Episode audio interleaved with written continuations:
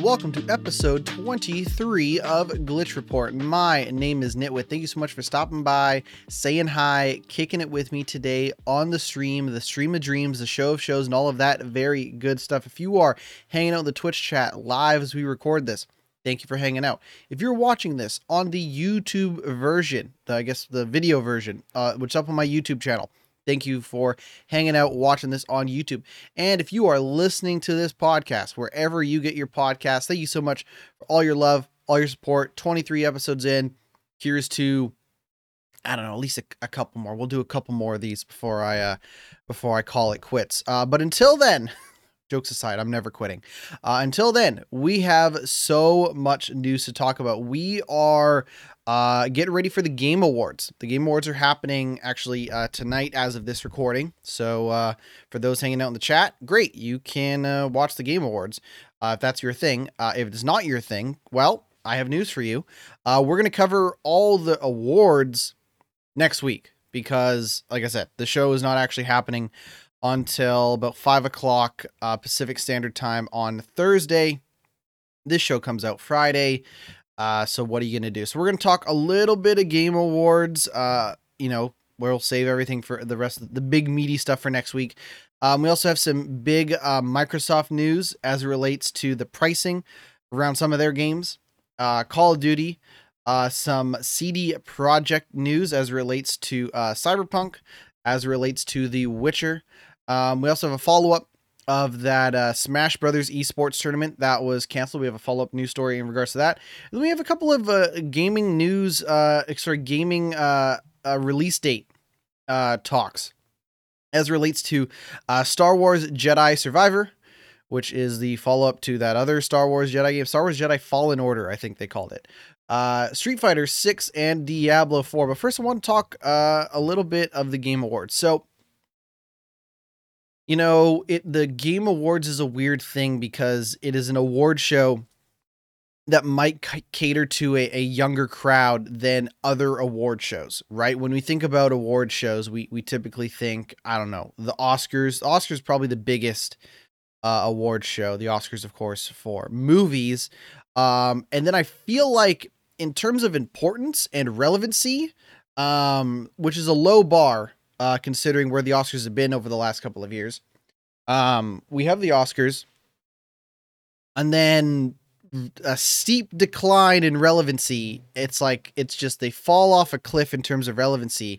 And then I guess probably the second most relevant award show would be the Grammys, right? In terms of, in terms of music and, and, and art and all that stuff. And, you know, there's, you know, we have the Tonys, if you're a fan of theater and, and, and all that stuff. Um, we have the Country Music Awards, uh, for those that like to drive pickup trucks and, and write songs about beer. Um, but let's be honest here for a moment that, like, these award shows are, they're, they're not as relevant as they used to be, one. Um, and I'm going to get to maybe why that is in just a moment. But really, these award shows now feel like it is more of an excuse for people of that industry to get together, have a party, have a few laughs, have a few drinks, kind of pat each other on the back, schmooze, and, and that sort of thing. And um, you can see that a little more clearly on some award shows like the Golden Globes. Um, like the Golden Globes kind of cover both movie and T V. And, you know, that, that is a, you know, if you want to see, you know, the stars of Hollywood getting a little drunk um, at an award show, um, you know, something like the Golden Globes is uh, a uh, a great place to do that if that is your sort of thing. Um, with the Game Awards, though, you know, video games are a much younger industry, right? So it, it makes sense that it might cater to a younger crowd. One of the things that the Game Awards does differently than other award shows. Um, if it, and again, I'm kind of talking about the Game Awards as if it's the closest thing to the Oscars that video games have. Whether you agree or disagree or not, that's totally fine. Um, but let's not, you know, argue th- how big the Game Awards is to other Game Awards, right? You know, the BAFTAs, Golden Joysticks, that sort of stuff.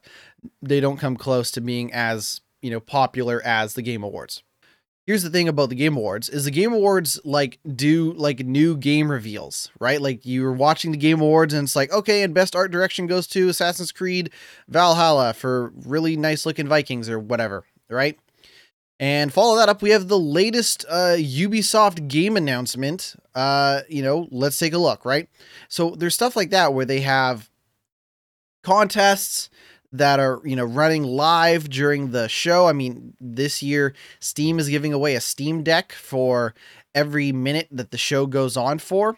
Um, and you get new game awards, uh, sorry, new game uh, announcements. You get game trailers, game reveals. You get all this stuff, right?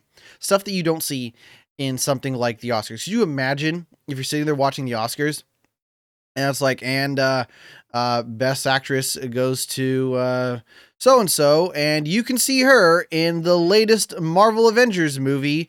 Let's take a look. Like, that'd be fucking crazy, right? Uh, but again, it's, it's so, the Oscars are so focused on, you know, patting the, uh, you know, the industry on the back, whereas the Game Awards is is trying pretty hard, I would say, to try to entertain the masses and keep the masses engaged. Um, and it's almost like the awards come secondary. And that's kind of my big thing is I don't think the Game Awards are that relevant to how I look at games, how I feel about games, and how I would criticize and judge games, right? Um, very rarely am I going to reconsider looking at a game or buying a game or playing a game uh, because it won or didn't win an award at the Game Awards, right? You know, some people are like, oh, well, this movie won an Oscar. I should probably go see it, right? And it's like, yeah, like it might be, it might be a good movie, but who can say? With the Game Awards, it's like, okay, well, if Elden Ring wins Game Award, the the the Game of the Year award this year, is that going to really change how I feel about it? Eh, probably not. Is that going to make people who didn't play that game reconsider going and playing it? Eh, probably not, right? Because it's already a super popular game. And some might argue that the Game Awards is more of a popularity contest than it is an actual objective look at, or subjective, regardless of how you feel about game criticism. Um, It is just not that type of look at games. It it definitely comes across more as a popularity contest. Now, the Game Awards are um, voted on by like industry journalists and panelists and that sort of thing. They do have uh, fan uh, voting if if that's your sort of thing. But you know, to me, I a I don't really care in voting for any of this stuff. Um, maybe I'd feel differently if I was an industry, you know, specialist or something that, you know, a mover and shaker in the industry. But to me, it's just like, ah, I don't fucking care. Like, I don't know, the most popular game is going to win. So Elden Ring and Call of Duty are going to win all the awards or whatever. Uh, the point is, is that I don't take uh, the Game Awards super seriously. To me, I actually come to it more interested in, to see the news, to see the previews, to see the uh, reveals. Uh, and to me, the awards are definitely uh, secondary. Um, let's get into news. Let's talk about a game that definitely didn't win any Game of uh, the Year awards.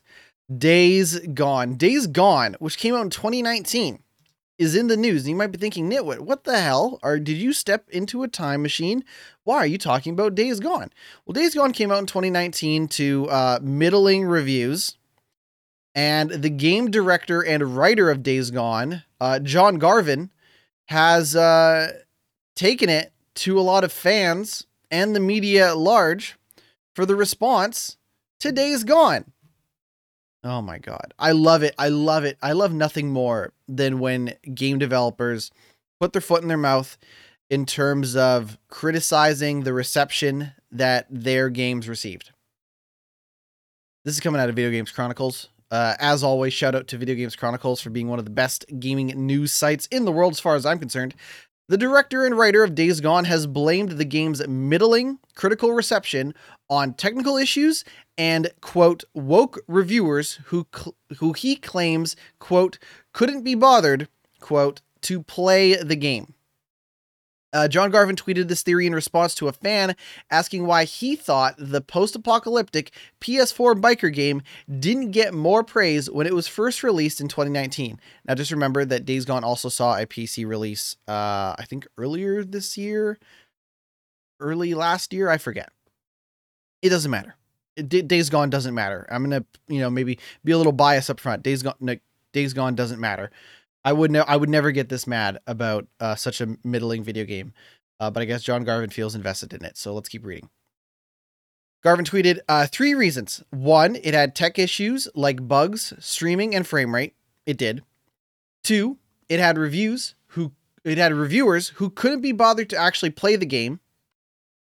And three, it had woke reviewers who couldn't handle a gruff white biker looking at his date's ass.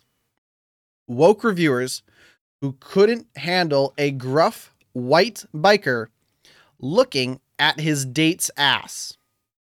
I mean, if if, if we're talking ass, let's talk the entire game. Days Gone is not great. Now, a lot of the technical issues, uh, performance issues, frame rate, that sort of stuff. A lot of that stuff was definitely uh, improved upon in the P C release. So if you're looking for the best version of Days Gone, uh, you should probably go play it on P C.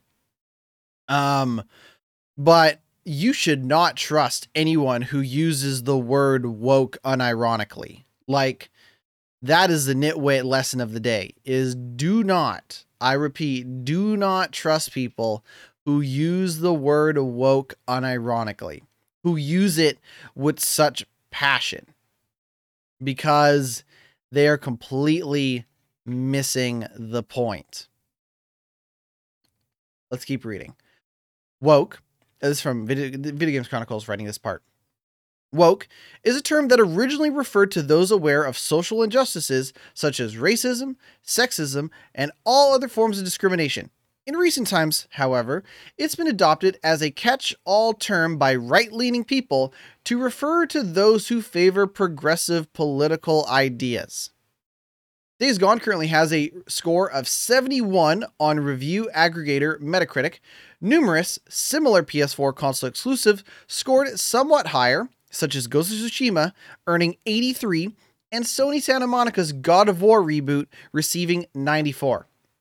Garvin's latest claims have sparked backlash from both members of the game media and fans of the series who responded to his tweets negatively. Um, I'm not going to read the tweets, but I do want to bring up this point because this guy does not have a fucking clue what he's talking about.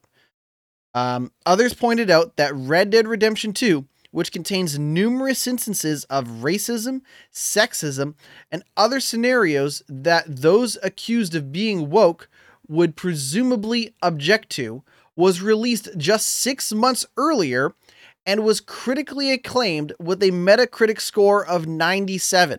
That's ninety-seven out of one hundred, by the way. Something that Days Gone knows nothing about. Why? Because Days Gone isn't a very good game. You could have made, uh, if we're talking woke, let's let's talk woke in the in the unironic sense for a moment. You could have made Days Gone a a fucking person of color. You could have made them like any sexual orientation or, you know, any type of sexuality that wasn't straight.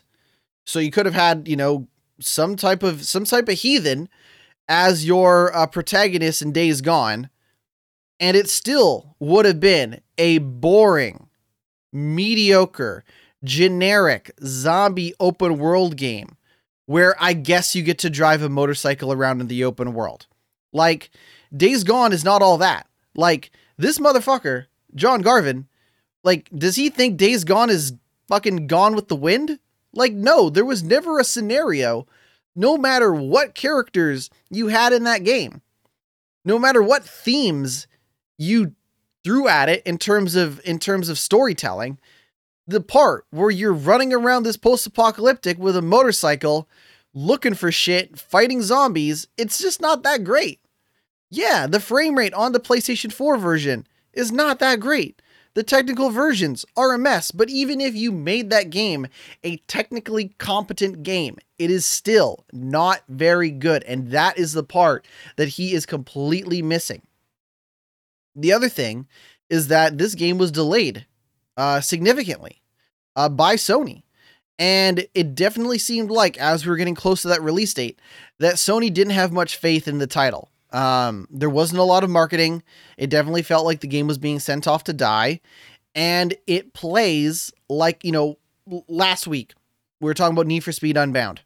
Need for Speed Unbound did not see, receive a lot of marketing, and it did not come out. Uh, it, it did not come out with a huge amount of fanfare, hype, or excitement, right? You know, reviews are hitting a little later for that game than than you might typically receive, because a lot of reviewers will get the game early, uh, you know, prior to release, or in some cases, you'll see a lot of marketing, a lot of ads. Um, and that just wasn't the case. And that definitely wasn't the case with Days Gone. And can you blame Sony when you have middling reviews and little to no marketing? Like, of course the game is being sent out to die. Of course the game is going to, you know, not sell very well. And I just don't understand where Garvin has the nerve to, to criticize, uh, the left. First of all, the left, it's just so just, oh my God. Like, quit putting fucking politics in games, dude. Like, again, we can look at a lot of uh, games that are quote unquote not woke. Uh, Grand Theft Auto. I would not call Grand Theft Auto a very woke game in any way, shape, or form, okay? First of all, spoilers for Grand Theft Auto five. That torture scene where you get to choose the methods in which you torture another human being, not particularly woke. Call of Duty. Not particularly woke. Woke, uh, woke crimes. War crimes are not particularly woke. The military-industrial complex, the war machine, is not particularly woke. But guess what? Those games are way popular and sold way more copies and received much higher reviews than something like Days Gone. The nerve of this man. The nerve. Um... He also has some really shitty things to say about buying games on sale. Also, don't go buy Days Gone because it's on the PlayStation Plus collection anyway. So don't, don't buy Days. If you're like, hmm, I wonder what Days Gone's all about. Like, don't buy it because it's on PlayStation Plus. For the love of God.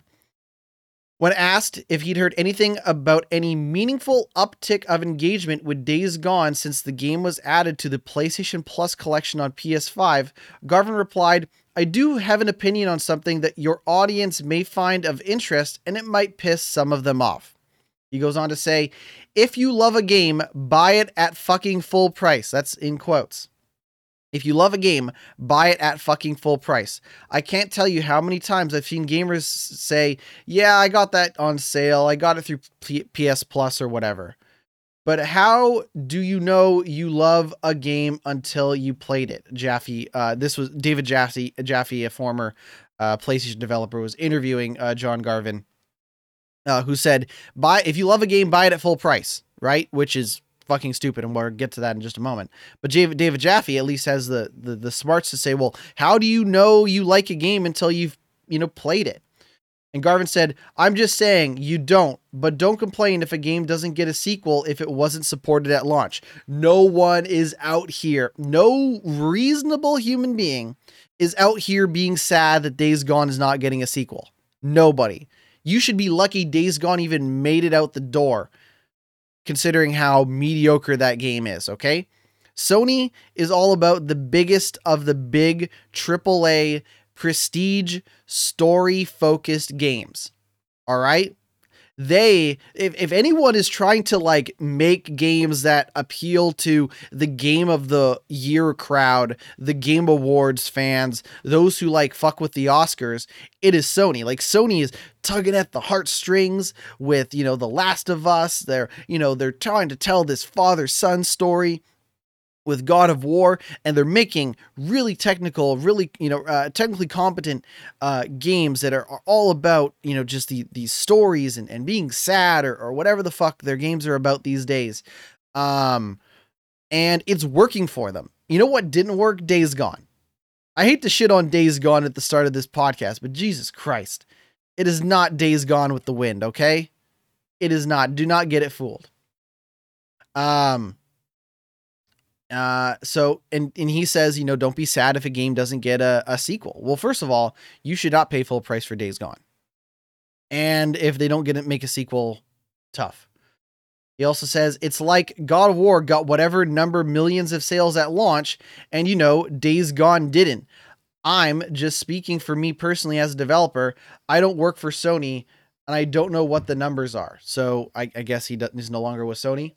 So clearly he's bitter that this Sony published game, Days Gone, did not receive as many review, uh, you know, receive the same review scores or get the same sales numbers as another Sony published game like God of War. Um, John, my advice to you is make a better game next time. M- make a make a better game. I think your head is so far up your ass that you're never going to learn.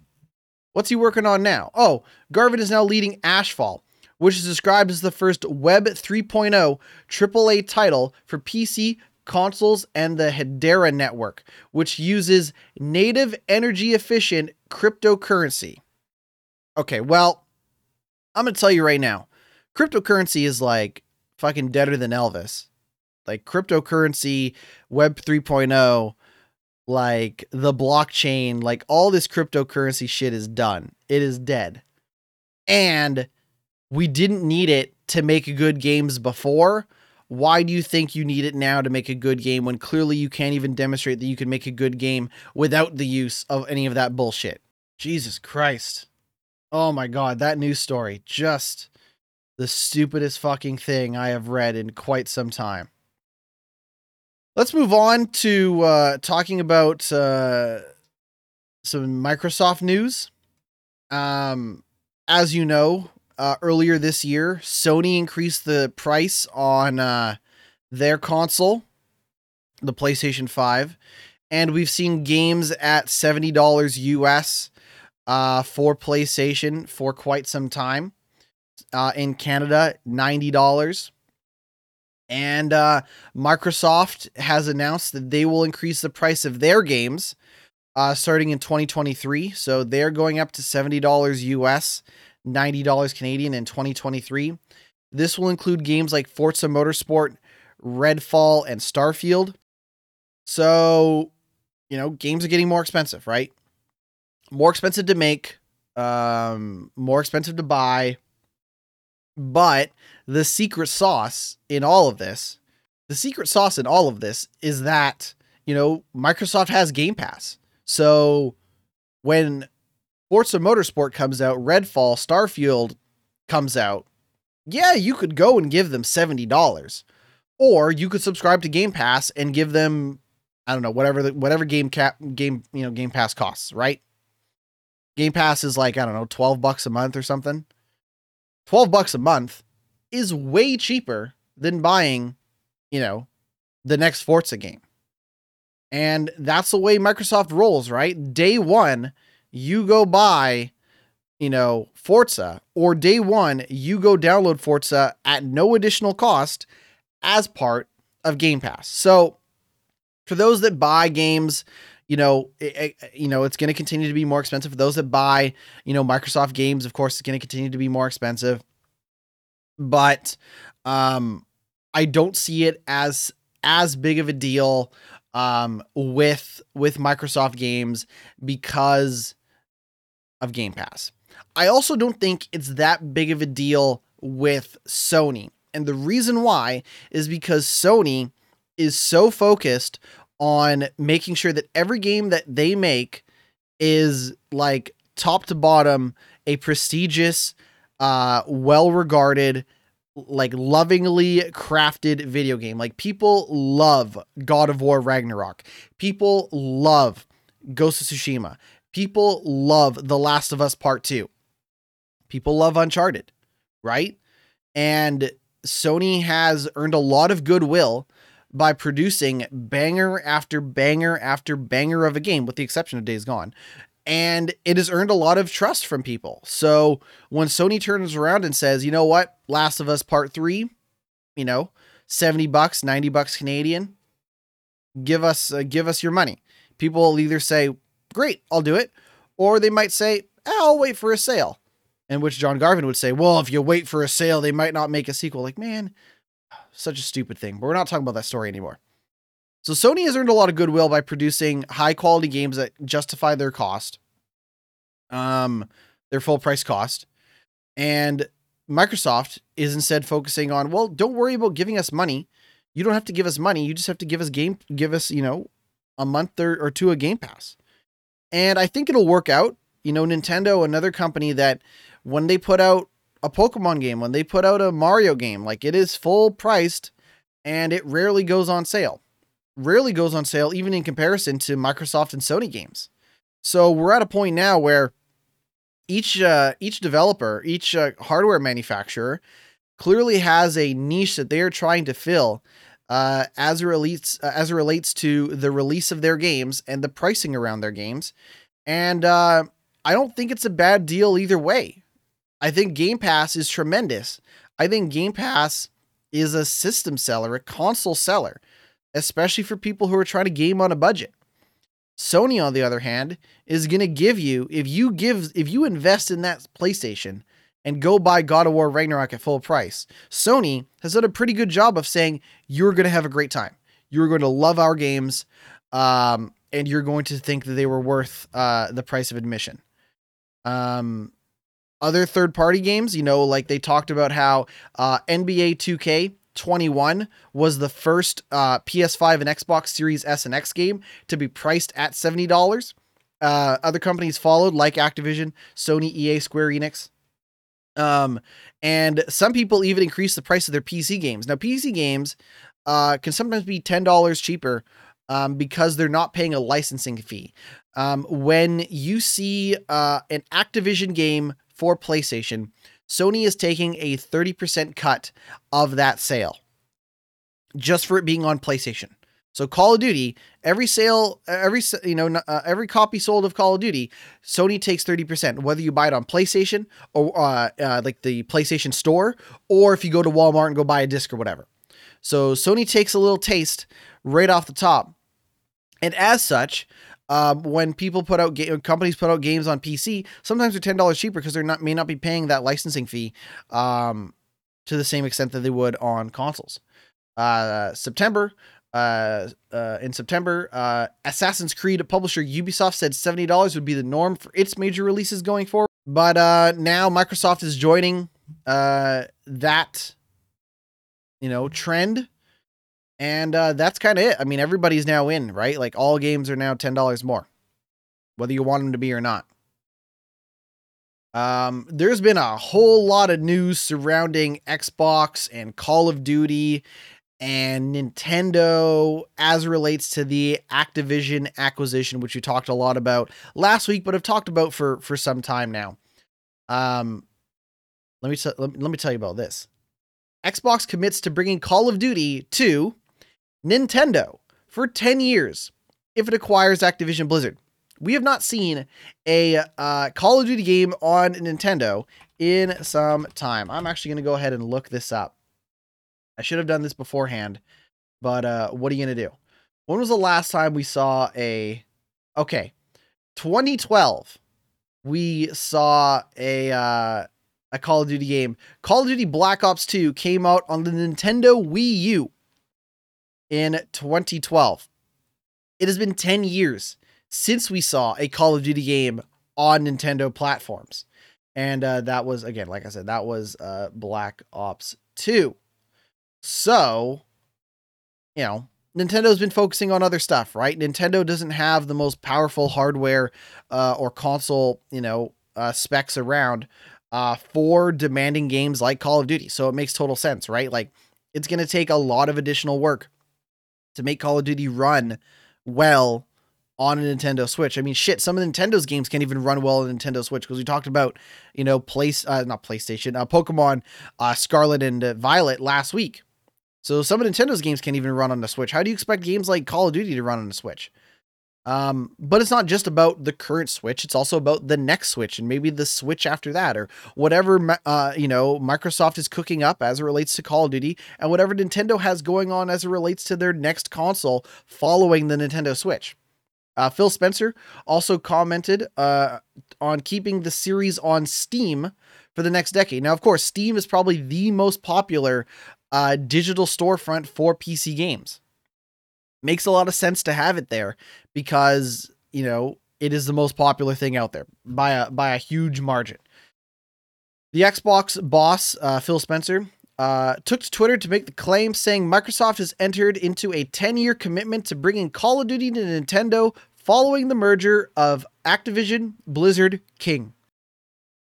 He added, Microsoft is committed to helping bring more games to more people, however they choose to play. Spencer then followed this up with a second tweet making a similar commitment to P C players. I am pleased to confirm that Microsoft has committed to continue to offer Call of Duty on Steam simultaneously to Xbox after we have closed the merger with Activision Blizzard King.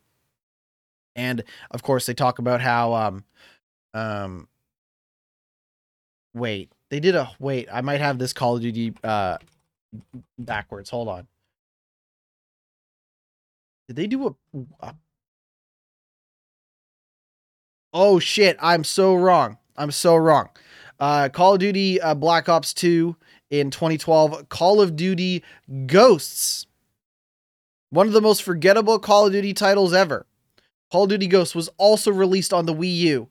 Uh, that was in twenty thirteen. So it's been almost ten years uh, since we have seen a uh, Call of Duty game on uh, uh, a Nintendo console. My bad.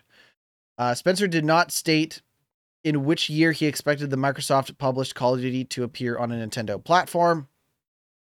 Spencer also spoke to the Washington Post about the commitment and has and was asked about the potential time frame for Call of Duty to return to Nintendo, referring to the June twenty-third date of the merger, uh, the date the merger is supposed to close, uh, assuming it isn't blocked by regulators.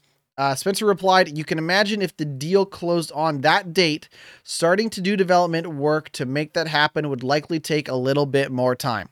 One, we still don't know when Nintendo's next console is coming out. So, you know, for all we know, the next Call of Duty game to appear on a Nintendo platform might be a Switch two uh, launch game. You know, we don't know. Once we get into the rhythm of this, our plan would be that when a Call of Duty game launches on PlayStation, Xbox, and P C, it would also appear on Nintendo games at the same time. When asked if the Switch would be able to handle Call of Duty, Spencer cited Microsoft's multi-platform title Minecraft as an example of how such generation-spanning projects could work. Uh, we would do this with Minecraft as well, where we would do a specific work to make the game run well on Nintendo Switch and their silicon and support their platform completely. We do the same when we ship on PlayStation five. Now, obviously, Minecraft and Call of Duty are different games, but from how you get games onto Nintendo, how you run a development team that is targeting multiple platforms, that's experience we have. I mean, Microsoft owns Minecraft and Minecraft's on everything. Minecraft is not nearly the the the resource hog that something like Call of Duty is in terms of spec requirements. Um, but I could see them. I mean, listen, Microsoft could throw a lot of money at the this Nintendo development team in order to make it work. Um, so now we have a ten-year commitment to P C through Steam. We have a ten-year commitment to Nintendo platforms, and we have a ten-year commitment to Sony PlayStation. I don't know what PlayStation is going to do in terms of combating this uh, this type of promise. Uh, Microsoft, there's a good chance that Microsoft's going to come through with this promise uh, and deliver.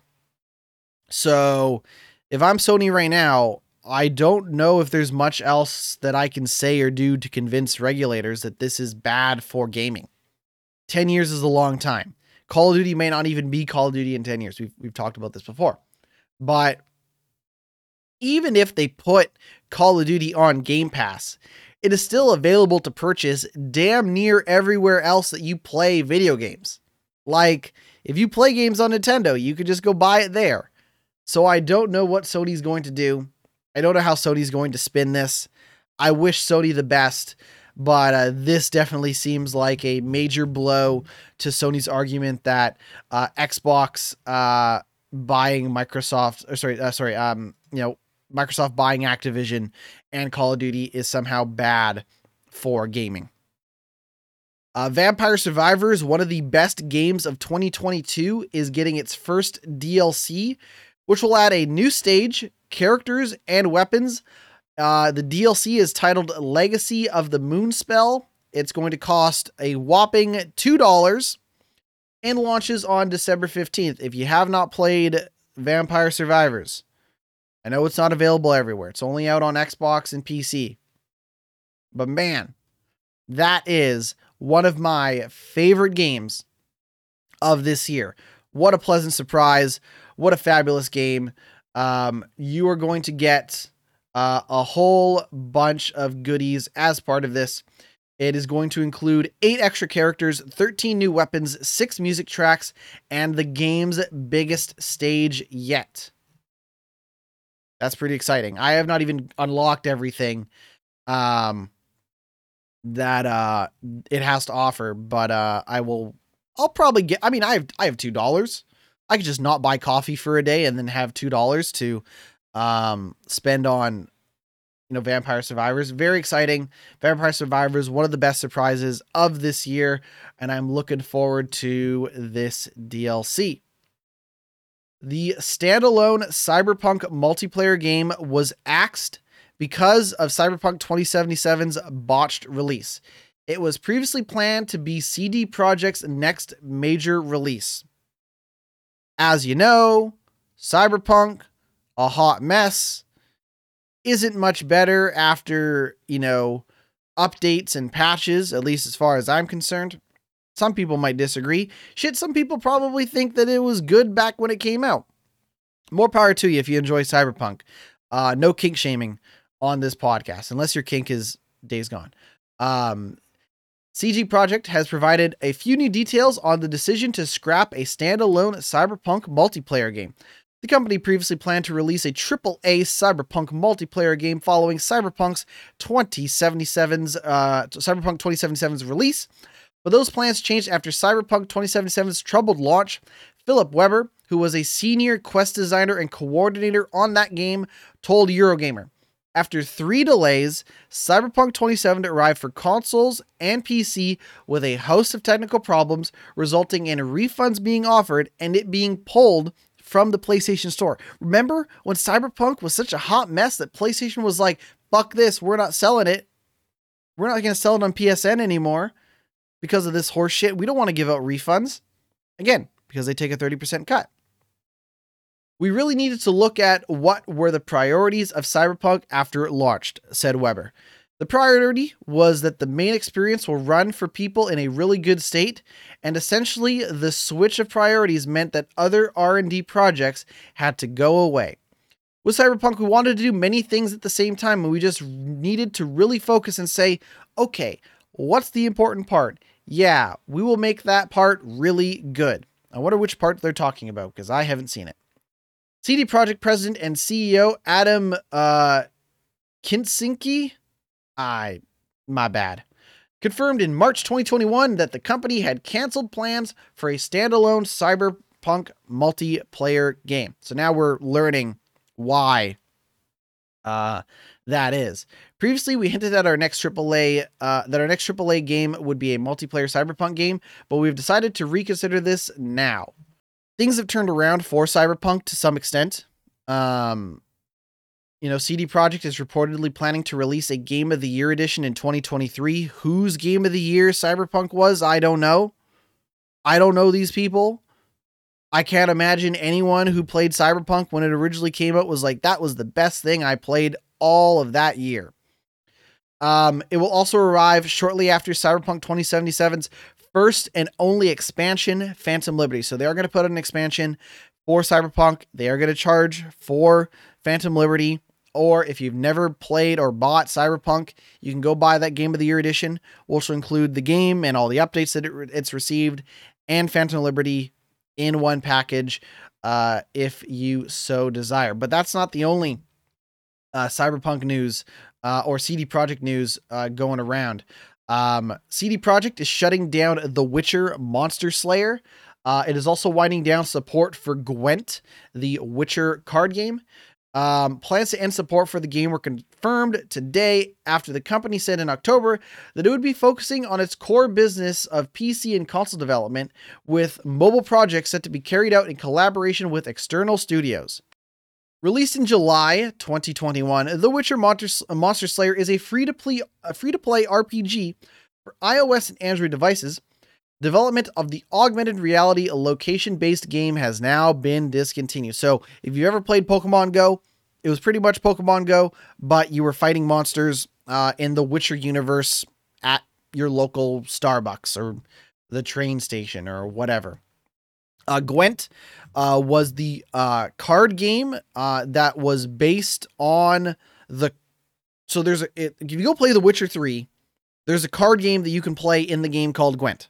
Okay, you can walk up to players or walk up to characters throughout the game and uh, sit down and, and play a game of cards. If you're too bored, you know, questing and running around, cutting up monsters or talking to people, you can always sit down for a nice relaxing game of Gwent. Gwent became very popular in the Witcher game, The Witcher three. So C D Projekt decided to make it its own standalone game. Um, and that is also uh, no longer being developed. So it definitely seems like, you know, C D Projekt spread itself a little too thin as it relates to these uh, Witcher spin-off projects and these uh, Cyberpunk spin-off projects. And now they're just really focusing on their core business. And I think that's a good idea because the last game that they put out was not very good.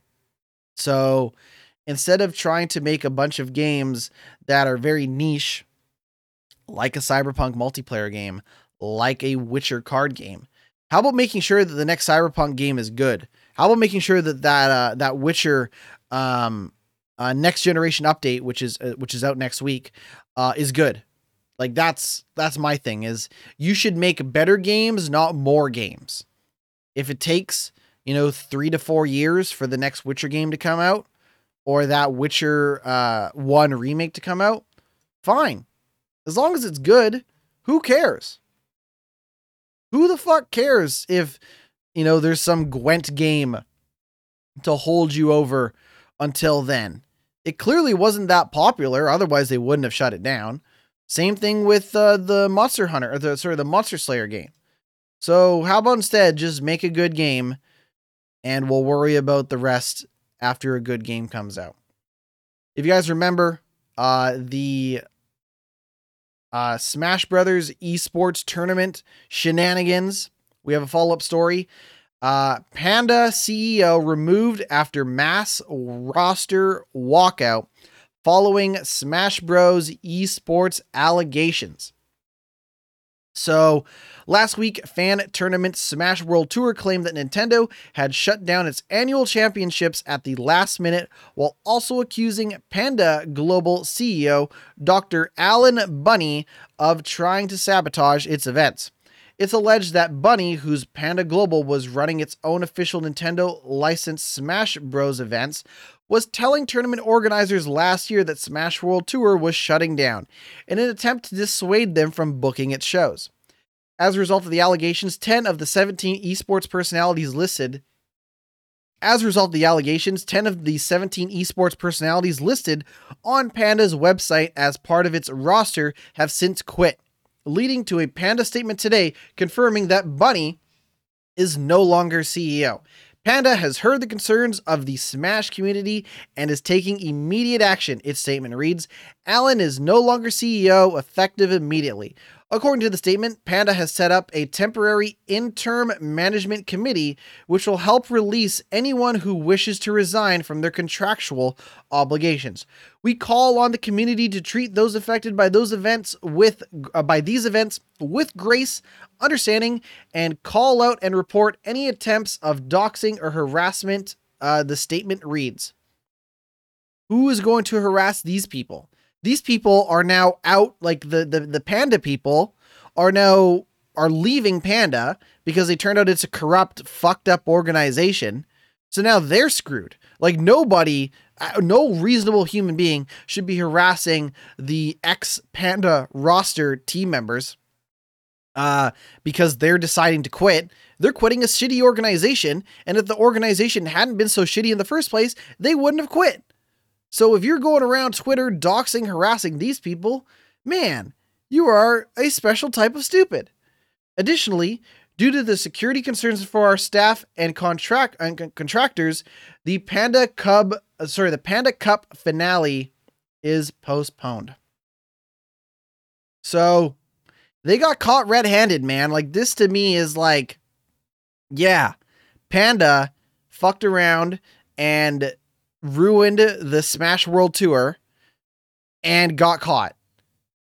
man, like when I said that this was like some W C W versus W W F type shit, or even going back further to like the wrestling territory days, I was not joking. Uh, I just didn't realize I would be so correct in that, uh, uh, in that opinion. Um, a statement posted last week by the organizers of Smash World Tour claimed, "We quickly found that many organizations were concerned about joining up in two thousand twenty-two. They told us they had been told by Alan, the C E O and co-founder of Panda, that we were going to shut down and were not coming back in twenty twenty-two. According to the statement, Nintendo reassured Smash World Tour that Panda's license was not exclusive and that it would speak to the Panda C E O about his alleged behavior.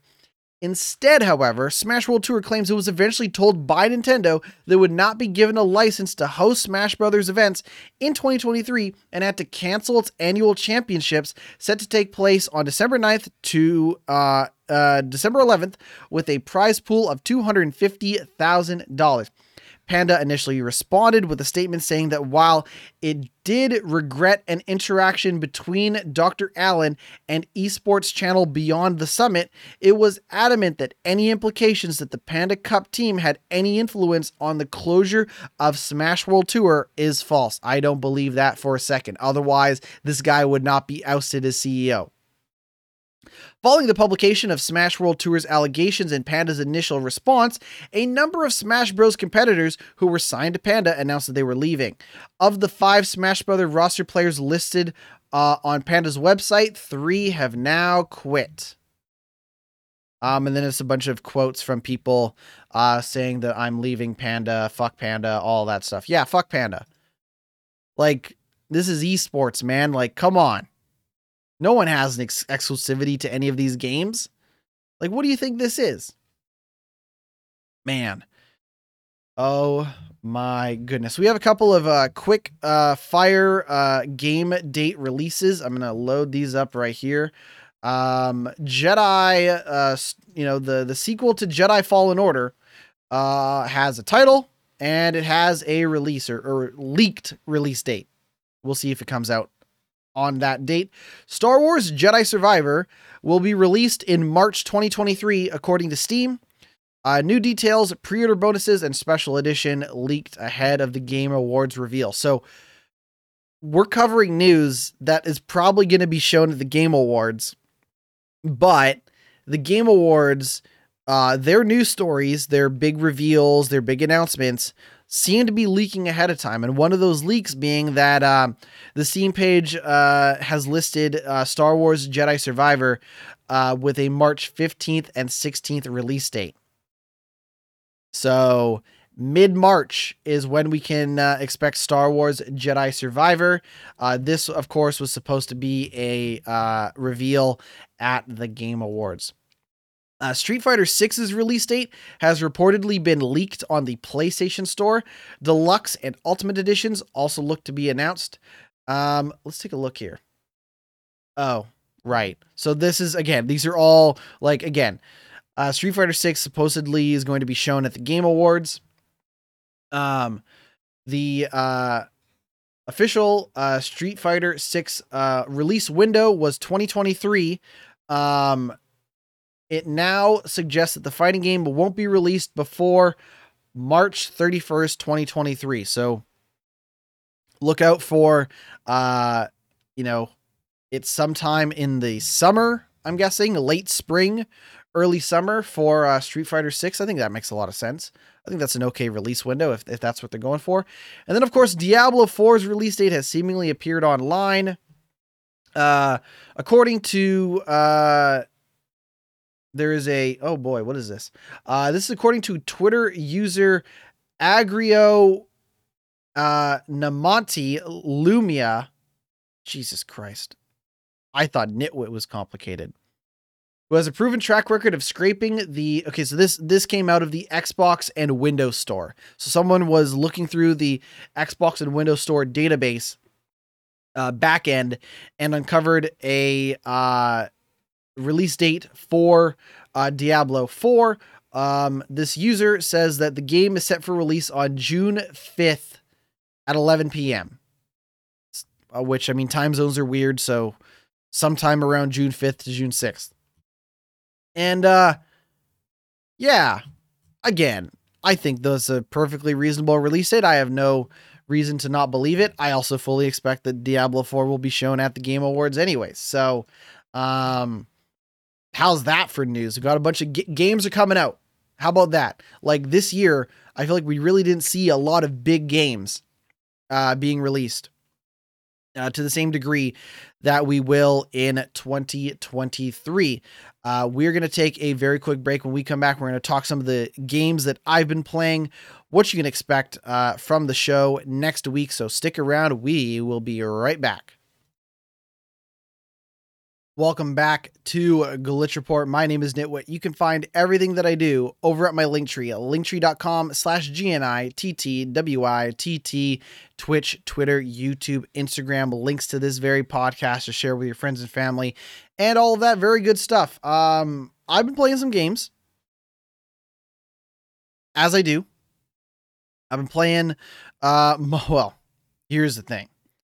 I have really gotten back into Destiny two. I mean, you could argue that I have never stopped playing Destiny two, uh, but with the release of Season nineteen, Season of the Seraph, um, I am back at it like a bad habit with Destiny two um, pretty strongly. Um, Destiny two, of course, uh, saw the release of the Witch Queen expansion earlier this year, which, I, uh, which I've really enjoyed. Um, but you know, every year they do, uh, a season, uh, sorry, they, every year they do an expansion, a paid expansion, and then they do four seasons. Those four seasons, uh, usually, um, contain a couple of different changes, um, you know, a couple of different gameplay additions. Um, some that is locked to people who, uh, are only playing the free version of the game. And then those that buy, uh, the season pass, the season pass is like a ten bucks or twelve bucks or something. Um, and the season typically lasts about, I don't know, like ninety days or something. So this is the last season before Lightfall comes out in February. And this season seems to be all focused around uh, the Warmind. Um, so they have this ancient robot that they're trying to rebuild. Um, to listen, I am not a Destiny story expert or anything like that. But basically it seems like Uh, we're trying to take the Warmind and um, basically rebuild him and uh, seek his knowledge of the ancient technology to fight aliens and, and monsters and all the stuff that you typically do uh, in Destiny two. And uh, I really enjoyed it. A lot of the um, new events focus around heists. So we're kind of breaking into these crazy technology bases Uh, and stealing a bunch of, you know, ancient information um, as part of it. Uh, a bunch of, um, you know, cosmetics also came out as part of that. So if you are a fan of Assassin's Creed, you can now buy Assassin's Creed uh, looking armor for your Destiny two characters. I play as a Titan, and I was really disappointed in how the Titan armor looked. I know that sounds silly because it's a cosmetic and I shouldn't buy it. And I didn't buy it, but I was really disappointed. Um, to me, I am more of a fan of the classic Assassin's Creed looks. I think the newer games are good. I think, you know, like Origins and, and all this stuff are, are, are really cool games. But in terms of character design and look, I am definitely more of an Ezio guy, an Altair guy um, in that regard. I like the hooded kind of robes. Uh, and, and, and the hooded figures and that sort of stuff that you see. Um, like to me, there's no, like, there's no more striking of a character design than like Ezio, uh, or, or Altair in, um, in those games. But I think, I think a lot of that is because that was my first introduction to, uh, the Assassin's Creed characters. Like, I think if you went and played, um, I don't know if you played, uh, uh, Origins and you saw Bayek for the first time, you'd be like, that motherfucker looks like uh, an assassin. That guy looks like he would fuck up some shit. Or if you saw um, uh, wherever the character's name is in uh, in Valhalla, right? Um, there's been a lot of Assassin's Creed games. They have spanned uh, a lot of different generations uh, of time periods um, with a variety of characters from all walks of life. Um, but to me, I think I might prefer, uh, just from a character design, like a, like a, like a costume design, I think I prefer some of the classic Assassin's Creed, uh, looks. Um, even like even like the the stuff that you saw in um in uh, the pirate game, uh, Black Flag, um, that stuff looked cool. Um, I'm just not as big of a design on like, oh, this guy's just a Viking. Like Vikings look cool, I guess. Um, you know, Greek, ancient Greek warriors look cool, I guess, but they're not quite like the stealthy, sneaky uh, assassins that you've seen in, in, in past games. So unfortunately, I'm going to have to switch to a different uh, Destiny uh, character class if I want armor that looks more like what I uh, enjoy out of the Assassin's Creed characters and looks. I'm not going to do that because that's just silly. That being said, who knows? Maybe I'll buy some costumes or whatever uh, down the road. Uh, next week is a huge week for games. We're going to talk about the Game Awards and, and the awards that were given and the uh, the releases and the announcements and all that stuff next week. Um, that being said, if you're watching this live, come on back around uh, four twenty, four thirty ish. I'm going to be going live and we're going to talk over the Game Awards. So I'm going to stream myself uh, watching the Game Awards. If you're, if you're looking forward to that, come on by the Twitch channel, twitch dot t v slash G N I T T W I T T. I believe the pre-show is at four thirty and then the main show starts at five. Um, so come on by if you want, you know, my instant reactions to the announcements and the awards. Again, I'm more here for the announcements than I am the awards, but so be it. So we're going to cover the Game Awards on this podcast next week. Uh, High on Life uh, from the makers of Rick and Morty. Uh, that game is out on uh, Monday. I'm going to play a bunch of that and have some thoughts for you for the podcast. And the Witcher three Next Generation update is also out next week. So big week. I'm going to try to pull uh, myself off of Destiny two at least long enough to play some High on Life and the Witcher three Next Gen update and have those for you. And, you know, Game of the Year is, is, is, is upon us, especially with the Game Awards and stuff like that. And I do have my own plans to do a, a Game of the Year, um, show. Um, I don't have a date or anything just yet, but I'm looking to probably do it, uh, end of December, uh, early January. And, uh, I think the plan right now is to do a podcast, a special Game of the Year edition of the Glitch Report podcast, um, which will also be available in a video form if you'd like to, if you'd like to watch it, and then do like a second, uh, secondary kind of wrap up video, a quick countdown list, uh, of some of my favorite games of twenty twenty-two. That is going to do it for Glitch Report. I have been GnittWitt. Thank you so much for stopping by, saying hi, kicking it with us today on the show. If you're watching this show live, uh, come on back in just a few minutes. I'm going to be firing up some Destiny two. The Destiny two grind does not stop, and we're going to be playing some of it today live on Twitch. If you missed it, head on over to my YouTube channel. Uh, stream some Destiny two yesterday. That video's up now on YouTube. Come on by tomorrow. My Destiny uh, video will be up.